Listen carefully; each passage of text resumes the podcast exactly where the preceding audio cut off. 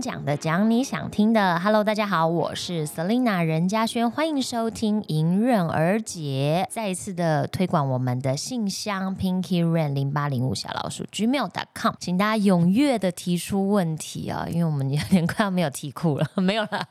就是呃，蛮希望可以透过这个方式，可以跟我们我的粉丝们互动。OK，今天呢，我们就有一位来信者，他是文婷，他说：“你好，我是 Selina 的粉丝，从小就开始喜欢 S.H.E，看着 Selina 养 Pinky，我也好喜欢她。曾经看 S.H.E 出版的书籍《爱的三温暖》，在书上看到 Selina 分享过养狗狗的心情，有句话让我印象深刻：幸福是你以为给。了他幸福，却其实是他给了你另一个更大的世界。我后来也有养狗，对这句话非常认同。听了《你我他》这首歌也很有感触，但也觉得好难准备有一天会失去我的狗狗。想听听 Selina 分享。嗯，OK，其实我相信我的粉丝应该都对 Pinky 非常的熟悉。反正在这边就有些人知道，有些人不知道。我那时候为什么会养狗？我以前是非常非常胆小、很怕狗的人。但有一次呢，我们三个人出了一个外景节目，然后我们三个人就各自去跟狗有一些互动，有点像超级任务这样。嗯，然后我是去帮流浪狗洗澡。你知道我是一个怕狗的人，然后。流浪狗都通常体积比较偏大，就中大型这样。我还记得那是一只白色，但它已经不是白色的那种狗。然后当然过程各种尖叫、害怕这样。结果我在那一次的经验之后，我就发现其实狗没有那么可怕。因为小时候好像我妈被狗咬过吧，然后还有你反正听过各种就是什么狼狗啊一口把什么婴儿的头咬掉或什么，就是这种听过这种可怕故事，所以我就觉得狗好像是一个很陌生的生物。帮那只狗洗完澡之后，我就发现其实。这还好哎，没有那么可怕。然后同时期呢，Hebe Ella 也去做了不同的任务，我忘了是谁了。反正他就是出了任务，是在师大附近有一间狗狗的餐厅。然后他就跟我说，那里面的狗就是杯子大小。很迷你的，对，就是迷你的，然后贵宾狗这样。你知道小时候我在士林夜市去逛的时候，都会看很多宠物店，然后都很多很小只的马尔济斯啊那种，你知道都觉得超可爱，都在橱窗里面这样一直玩那些小狗。就是这样的因缘际会，因为那个店就在我的就是我念书的师大附近，所以有一天呢，我就在课堂中间的空档就去逛了。就去那间餐厅，然后那个老板呢就直接拿出一只狗出来给我，就是 Pinky，嗯，然后我就啊啊怎么这样？然后就就是有一种好像莫名其妙被电到的感觉，然后我觉得这就是一见钟情吧，或命中注定。我当下就把我的手链，就是我那时候有做一个手链，然后上面有啊就是可以拼名字的，我就拼自己的名字。我就把它拆下来，然后绑在他脖子上。你看它小到我的手链、手腕的围是可以，它的脖围，你知道？然后就把它圈起来，决定要把它带回家。嗯，然后这个是养的契机。我还记得那时候我跟 Hebe Ella 讲的时候，他们就是极力的阻止我，因为他们觉得我就是冲动。哦，因为养狗其实算一种责任，对，而且因为他们家都养过狗，他们家各自小时候都养过各式各样的宠物，但他们知道我没有，而且我就是一个只养过就是鱼斗鱼，然后而且斗鱼都不能放在一起，然后就是你你出门回到家，那斗鱼都全部都跳出来了那种，就是就是只养过这种，所以他们都觉得我这个是冲动，而且那时候这个当然很不鼓励啦，因为那时候我是花钱买的嘛，然后我就先付了定金，他们就说你定金也。也可以都不要了，不要做这件事情。他们觉得我没有办法，加上我们工作又很忙，基本上我没有那个时间。哎，就我也不知道，就是谁给我的勇气。那时候梁静，茹不知道《勇气》这首歌可能还没出吧，就是就是，反正我就还是坚持要这样。然后我还记得那天去接我 Pinky 的那一天，就是还是我们通告结束，然后他们就陪着我去接我的爱犬 Pinky。从此 Pinky 就进入了我们三个人的生活，真的是进入，因为我连工作都带着他。哦，我就这样开始展开了我的养狗生活。Pinky 真的是陪着我经历所有的 通告，像我在主持节目的时候，他就在休息室等我；甚至我在办演唱会的时候，他也在后台等我。基本上我们身边的工作人员，我的啦，一定要基本上不能怕狗，因为你怕狗就没办法帮我带它，至少遛它或什么都不行这样。所以。对，其实我也我也蛮大胆的，因为我就这样要求所有的 工作人员要帮我一起雇它。但好在我觉得 Pinky 也是一只非常有人缘的狗，像那时候啊、有时候我去公司录音，然后 Pinky 就跟着去，嗯。哇，他就整个办公室到处跑，他总是会喜欢去某几个人那里。后来我就比如说喜欢去小凯那，我说小凯，你是不是有喂他吃东西？哦，他知道来这里可以有吃的，对，然后很多人就嗯嗯嗯嗯，然后就是怕我，因为我是一个蛮严格的妈妈这样，然后后来他们就说哦没有，他们就是有些人就是太喜欢 Pinky，喜欢到他们就会特别去买狗的零食，很幸福哎、超幸福的是，而且它就是一只很贪吃的狗，所以它只要爱去谁那，我就知道说。啊，好了，它一定要偷喂它零食，但嗯。我就会，我就还是会强调，我就说，呃，不要喂太多，就是可以给它一点一点分批这样，因为它就是 可能就是随狗主人吧，就是体质也比较易胖，就是体重一直都就是属于就是轻微的快要超标的边缘这样，我都哦以前都很爱笑称它是那个小肉蛋，就是整只狗肉乎乎的，觉得这样很好，因为 Pinky 就是在一个这样子的环境中，然后。很自由自在又很快乐。虽然我没有给他很多的大自然环境，可是因为他毕竟是小型犬，所以我觉得在市区养也都还蛮合适的。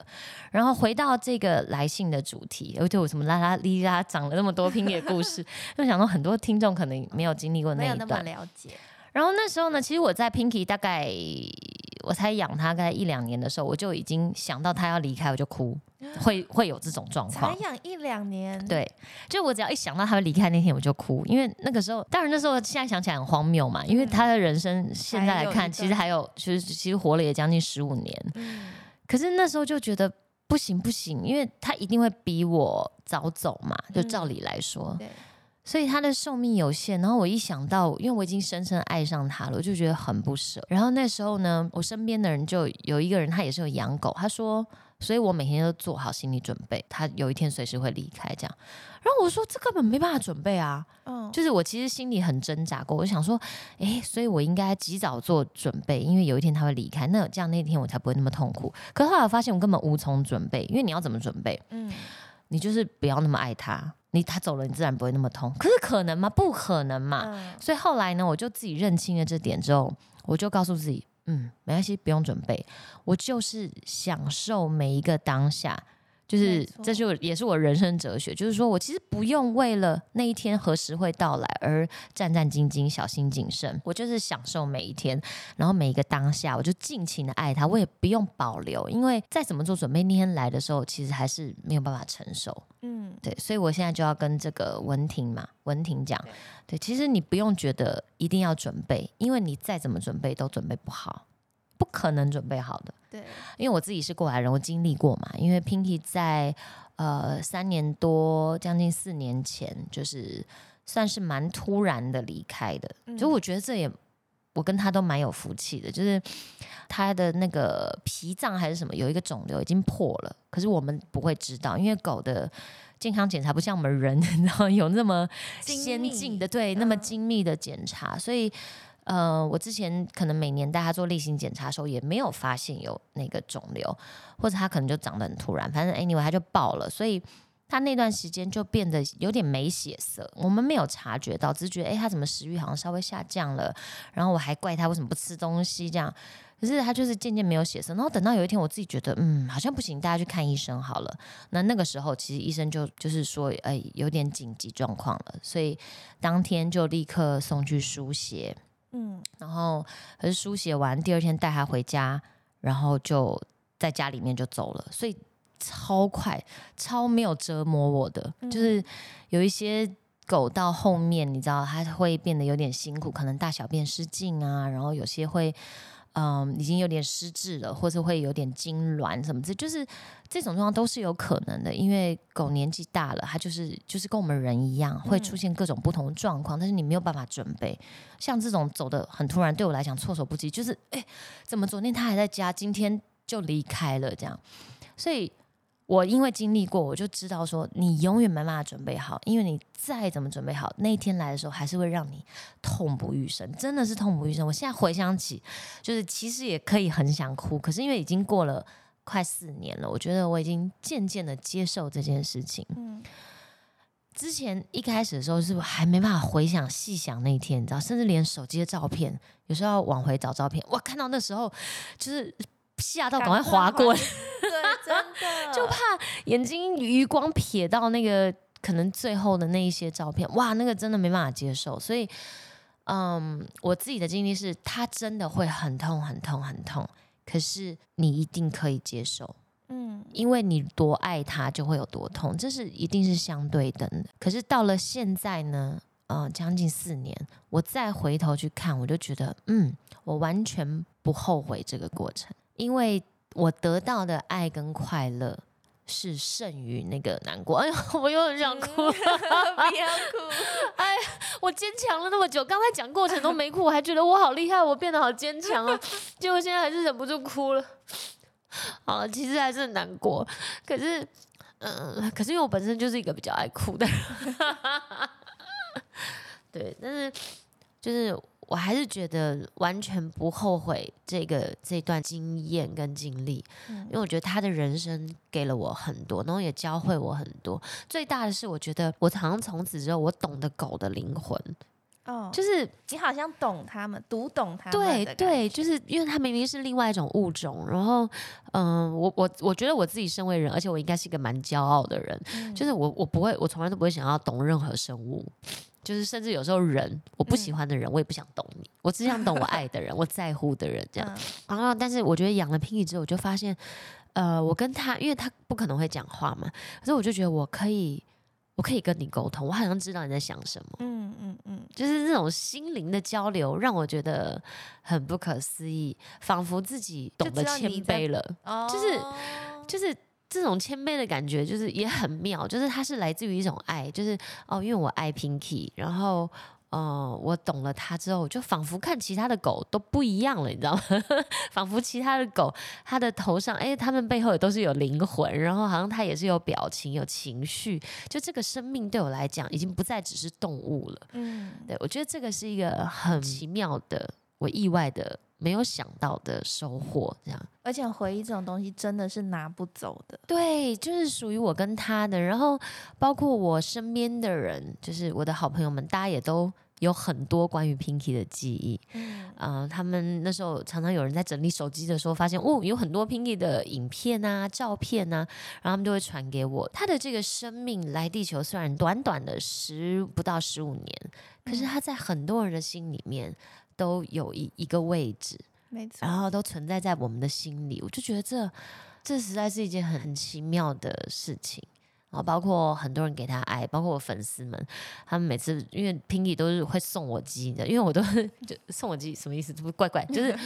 我我如果要去坐飞机，我都会带着 Pinky，然后呃司机送我到机场之后，他就就是就是随车，然后再送回去看我的保姆，通常都是我妈妈，然后或者是有些其他同事这样就会再送去。然后同样的来的时候呢，来接机的他也会在，因为也会来接机。对，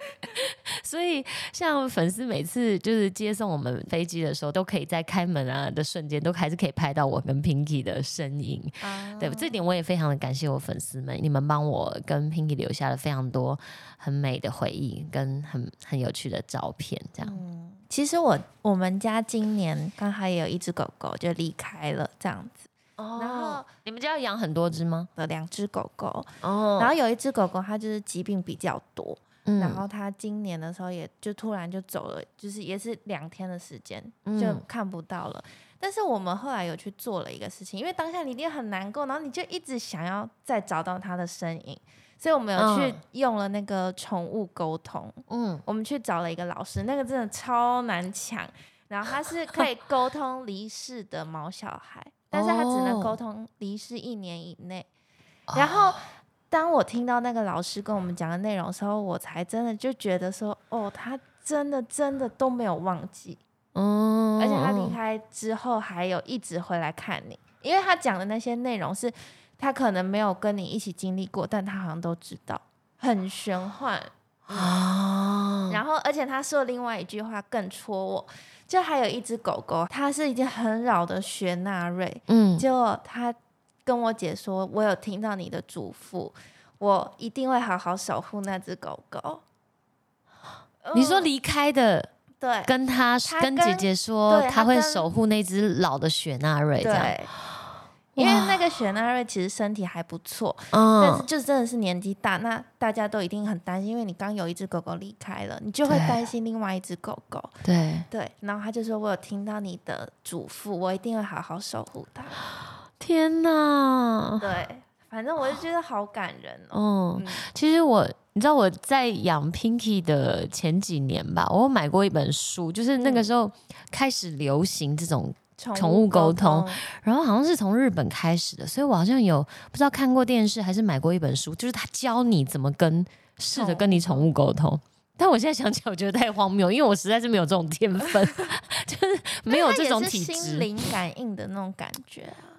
可是我觉得他应该是需要一些体质，哦，就是你知道有一些人他就是天生有一些通什么通什么的，就是呃，当然我们没有，我自己是没有呃相信或不相信，只是我觉得这个这个我们只是讨论这可能性，嗯，所以我我是相信有些人可以，可是嗯又有一点点半信半疑，就是因为我自己不会嘛。嗯，对吧？就是，可是我又有第六感，譬如说人的第六感就很奇妙，有时候我就可以感觉到，哎，小凯今天不开心，嗯，或者哎，小凯今天很开心，就为什么你会感觉到？就是明明没有言语，没有任何的东西，可是这就是感觉，所以我觉得是有可能可以开发出来的，对，只是我们目前可能我所认知或者科学比较没有办法解释到。反正那时候我就买了一本书，然后试图要练习，你知道，他就教你怎么练习，就是你跟狗在同一个地方的时候，嗯，你就安静，现在安静下来，然后你就是专注的看着你的狗，嗯然后试着在心里叫它。然后看他有没有反应。我我就在家里面这样，一直这样在心里这样，拼音拼音，那一想说妈妈怎么了？不是他，他完全在做他的事情啊，他就投入在他世界，根本没有根本没有任何要跟我就是感应上的，你知道吗？然后后来我就觉得，哎，自己真的太荒谬了。哎，对我那时候怎么没想到在拼音走的时候去找？但我后来觉得，其实像这种宠物沟通，其实我觉得它是它真的是可以让就是还活着的人，嗯他可以比较放宽心。对，就是心心里比较舒服，或者是你有什么想问的？我们那时候想问的就是他走的时候没有有没有很痛苦，因为他是嗯。在医院离开的，哦然后他没有在你们身边离开，对，然后我们赶到的哦。时候已经来不及，但他也有说很累，然后一直睡觉，然后就然后就走了。对。哦，啊，对，所以我觉得如果这种宠物沟通，其实是可以让那个饲主对比较安慰啦，比较比较安慰。对对，哎、我还蛮想知道怎么训练狗狗上厕所，因为我记得有一次 Pinky 不知道是怎么在地上尿尿还是大便，然后 Ella 还是 Hebe 就有点生气，就说为什么把它弄得那么乱还是什么，然后你就说它就是一只狗啊，你是说你小时候可能看过娱乐新闻或者什么之类的，我们的互互动，对，哎。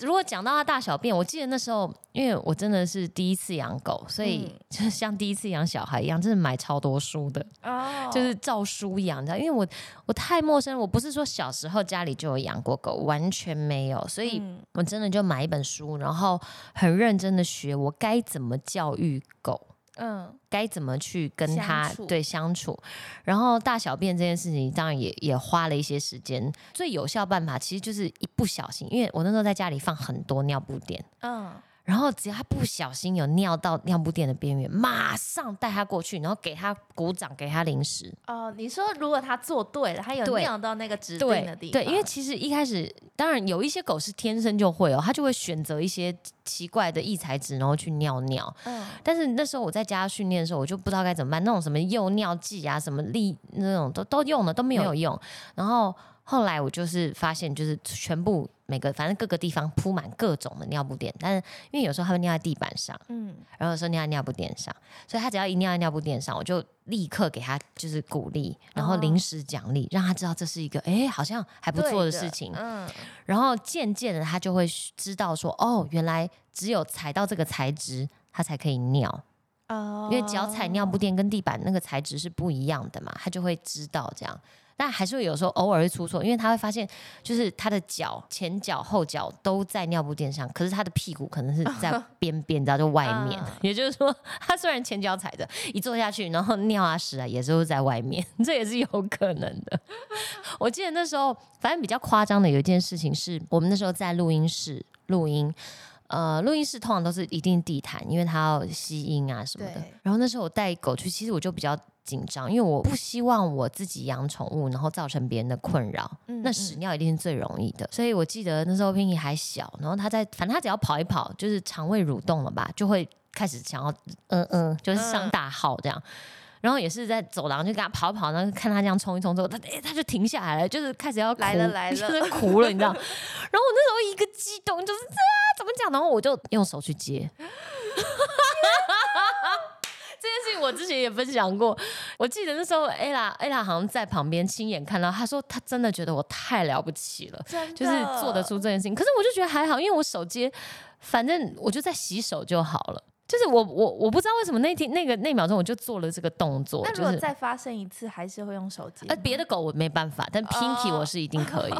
就是对，因为我觉得。这种感觉就很像他，就像我的小孩一样。嗯对我只差没有怀胎十月把他生出来，就是，但我就觉得他就是我的小孩，所以为他这么做，我就觉得好像好像没有很困难，只是那时候讲出来，就就像你看我现在讲出来，你也很吃惊。很吃惊，好特别哦。啊，Pinky 都是我自己训练的，嗯，就是那个时候没有上课，没有上课。其实我本来有想说要带他去上课，后来我就发现，呃，第一个我也没什么时间去接送他，再来就是我我发现他蛮好教的，嗯就可能因为我觉得我是一个蛮有原则的人，狗毕竟它听不太懂你的话，嗯，可是你的指令对他人就很重要。就是说，其实如果你都一直发出确定的指令，它就会得到很正确的讯息。嗯因为他们都说狗的智商好像只有小孩可能两三岁吧，所以没有办法用言语确定的沟通。可是你可以用你的行为，比如说你的开心跟不开心，然后你的指令，还有呃一些规则，像、嗯像我那时候就知道说，一定要让狗知道是你是它的主人，而不是是它是你的主人。哦，那这个权威要怎么办呢？就是从喂它吃东西的时候去展现，放下去不是我放你就可以过来吃、嗯 n o 就是不行，一定要我说好，或者哦我确定你可以吃了，我要给你一个指令，你才可以吃。就算嗯你再想吃，就是他可能口水都滴下来了，这样。可是像我那时候这样训练的时候，旁边人都觉得你这样很残忍，怎样的？他都已经流口水了。我说没有啊，就是这是一个权威的展示，这样、嗯就是我只能用透过这个来告诉他，就是说我给你吃的，但你要听我的指令，就是这是一个小小的训练啊。嗯但是后来就变得，有时候我们就是很爱闹他，有时候故意就放一个零食，然后他们就说对，不不让他吃，然后就让他口水流的，然后就或是故意讲好了吗？因为我都说好，他就可以吃嘛。嗯就好了吗？哎、有点坏，我现在想起来有点后悔。但还好，我觉得这就是跟他玩啦，因为没有说我都不让你吃啊，就是一种对啦对游戏说不定 Pinky 也觉得很有趣。应该没有，他应该觉得很烦。然后除了就是这个权威的这个确立之外，就是嗯，还有我训练他很多才艺。哦但为什么好训练？是因为他就是很贪吃，哦，只要有吃就可以只。要有吃就非常好利诱，就是教他坐下啊、握手、换手、转圈、跳啊、趴下、bang，都是我自己教的。哦，很厉害，超厉害！我还记得那时候我我在训练他的时候，是我那时候跟呃跟 Hebe 住在一起，那时候就开始第一次想要训练他。第一个训练的是坐下，我跟 Hebe 发现我们好像真的教会他之后，因为那个是一种很奇妙的感觉，因为他有点一开始先不知，他不不一定知道，可是后来当我们的那个指令跟他的那个认知已经连接上，确定他知道坐下的时候，我记得我记得我跟 Hebe 两个人在地上打滚，然后我兴奋到我就很想要通知管理员说，你知道吗？我养了一只灵犬，我养了 很快就学会了。他会坐下啦，就就是那时候就觉得很兴奋，当然后来就开始训练出一堆的才艺，然后每次就可以一整套的训练这样，然后所有人都会觉得哇，那狗好聪明啊，什么天才狗，这是啊就是狗妈妈的虚荣。最后呢，文婷她问我说：“如果再一次，你还会养宠物吗？或者是你有考虑再领养一只宠物吗？”啊，其实这问题我想了很久，因为包括其实 Pinky 在后来呃年纪比较大的时候，我就有想过说：“哎，我是不是要再领养一只？”然后呃，也许有一天 Pinky 走的时候不会那么痛。我后来没有这么做，嗯，那我也很开心我没有这么做，因为我发现其实根本是两回事。就是因为你给他们的都是各自的爱，对我给 Pinky 的爱，当然我我如果养另外一只狗，我也会给他爱，可是不代表他是瓜分了我给 Pinky 的爱，没有，因为我觉得爱是可以源源不绝的，嗯，所以 Pinky 走的时候，我他我再怎么样，再有其他的狗，我还是会很痛，还是会很难过。然后在他走的那个前一两年吧，真的是真的是没有办法，因为我只要一想到说，哦。我如果再养一只，我又要再经历这样的痛，我实在是好像没有勇气耶，好像我觉得就有一点点觉得说，哇，人生已经那么苦了，我还要再找苦来受，你知道，就是自己会有一种感觉。但在今年，我就突然有一种觉得，嗯，我好像准备好了。养宠物吗？对对，我觉得我好像准备好。为什么呢？呃，其实这这也是有一点有一有一步一步的，因为像我前年有有去，哎，前年还去年有去徐园长那边，嗯，去去看嘛。然后我我觉得那一次让我改变很多，因为姐姐就跟我说，她说虽然他们那边把狗都照顾得很好，我们看似狗都很快乐，因为在那边可以自由的奔跑啊，有很多的朋友。她说，但是。其实狗狗最想要的，应该还是全部的爱，一个人的全部的爱，哦，专属于专属于他的爱。因为像他们那边，他们呃很多志工，还有包括园长，他们都很爱狗。可是他是爱所有的狗，可是他觉得狗狗应该还是会很真的很希望的是一个全部的独有的爱。然后我那时候听完就嗯，对，如果我今天可以。嗯，可以带一只狗，它本来是流浪狗或什么的，来了我家之后，它的人生可以变得不一样。我可以再次把它当公主或王子一样的宠爱跟照顾。所以那时候就已经开始心里有一个这样的念头，就是如果我要养下一只狗，我绝对不会再像上一次一样用购买的方式。就是我也不是说购买不好啦，就是现在还是有很多这种。合法的繁殖场，他们呃不会做这种很不人道的事情，或者是狗的基因可能也会比较不会有什么那么多近亲交配这样。但是我自己个人会觉得，嗯，既然我是喜欢狗这个生物，我并没有一定要什么样的品种嘛。嗯嗯。对，那如果它今天是一个流浪狗，可是它在我家可以得到。新的生命，我就觉得，嗯，那这样这一切更有意义。所以我本来就立定目标，如果我要养下一只狗，一定是领养的，或者是我身边的人他们的小狗生的小孩，这是我自己啦。当然，我也呼吁大家，就是用领养代替购买这样。所以今年的时候，真的哦，今年这个欲望特别强烈，就强烈到我觉得，哦，不行，我现在好想要，呃，好想要吻狗，想要抱抱，好想要抱一只我的狗，然后专属于我的狗，我爱它，然后它爱我。然后我可以尽情的吸它的肉垫，闻它的臭味，这样就是这个欲望好强烈。然后强烈到有一次，因为我一直都有在 follow 徐园长的这个状态，就是粉丝专业我都有看。然后因为那个阿良哥，他就是一天到晚去救援各种小狗。然后有一次救援到一只狗妈妈，她就是正怀孕，然后就看她体型没有太大，大概就是。它有点混到梗犬，所以有点中型。嗯，因为我一直很担心，因为毕竟我是住在台北市，然后又住在那个高楼大厦里面，就是不太能够养一只大的狗。然后，因为你要每天带它去散步，要让它奔跑，如果都关在室内，它会很像在监狱。我就一直没有办法。然后就看到那只中型犬妈妈，然后就。突然有一种心动的感觉，你知道吗？然后那时候我就啊，我就我就赶快叫我朋友偷偷的去问那个徐院长，就是就是探听一下。然后他说要说是你吗？我说呃不要不要不要不要说我，就是你就说你朋友这样。他就说哦，因为狗妈妈那时候已经要准备要生，大概在两个礼拜就生，然后生了之后他会把照片拍，然后传给他看有没有缘分养这样。然后那时候我真的心跳加快，我就想说完了完了，两个礼拜后我就要养小狗了，我就要养了，我要养了吗？养那是心心跳超快的。我那时候就想说，我比较想要的是母狗，因为我。就是之前 Pinky 养过是母狗，然后公狗又比较尿尿，我又没有教育过，又有点害怕，我就想说那还是母狗好了。反正后来就真的照片就传来了，因为就两个礼拜之后他们就生了嘛。然后我就看到他们都很可爱，就是有黑的，然后有穿白袜子的，然后有什么的这样。然后就很紧张，因为我想说这怎么是我在选妃吗？你知道吗？我变皇上，我要选妃了。就我就是正在就是心跳加速的时候，我就问了一个问题，就说：“那 那有母的，你奶子是母的吗？”就全部都是公的，你不觉得超扯的吗？很扯，很不可思议，因为通常不会这样，就是一胎里面，而且它好像对，因为它好像是生了大概五六只吧，竟然没有一只是母的。那个时候我就想啊，哦，缘分，那可能缘分还没到，就是这是一种。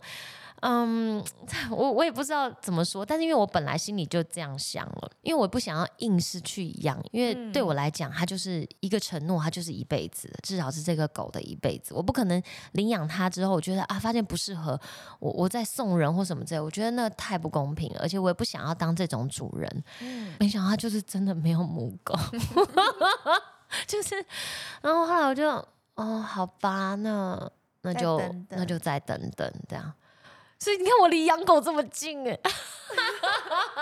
差一点点，差一点点，对。所以我就是想跟文婷分享说，你看，即使那时候拼一走的时候，我前几年我嗯非常的痛苦，很难过，一想到就会哭，甚至觉得这辈子可能没办法再爱狗了。但是时间，我觉得就是最好的解药。嗯，今年我竟然又兴起了，就是嗯，我觉得可以再迎接一只狗进到我的生命，然后给那只狗不一样的爱，然后完整的爱，全部的爱，然后让它的狗生有一个 很特别的经验，这样，所以我还是又长出了这样的勇气。虽然我至今还没有真的成功领养到，但很难说，未来很难说。至少我可以很确定的说，嗯，我不会因为生离死别的难过。然后去忽略了他给我的十四你，像 Pinky 给我了十四年的快乐，这十四年的快乐它是真实存在的，他的爱也是真实存在，就像你我他这首歌写的一样，其实这份爱很重要。然后我是曾经获得的这份礼物，我不会把它忘记，而且它很珍贵。嗯，所以在这边跟文婷 分享，不知道有没有解答到你，因为我好像都是聊太多，都在想想聊了 Pinky 的话题。当然，我不知道 Pinky 你在哪里。我希望你现在很好，希望你也都记得你来这个地球的时候，曾经有一个这么叽歪又独特的 的主人。哎，拜托你主人大明星，OK？你好歹也是一只明星狗，好不好？对不对？你唯一输的就是芜湖，就是九令的狗，而且芜湖比你还长寿。芜湖好像他妈十六还十七岁，超厉害的。好，不管是我的想法，然后跟 Pinky 的故事。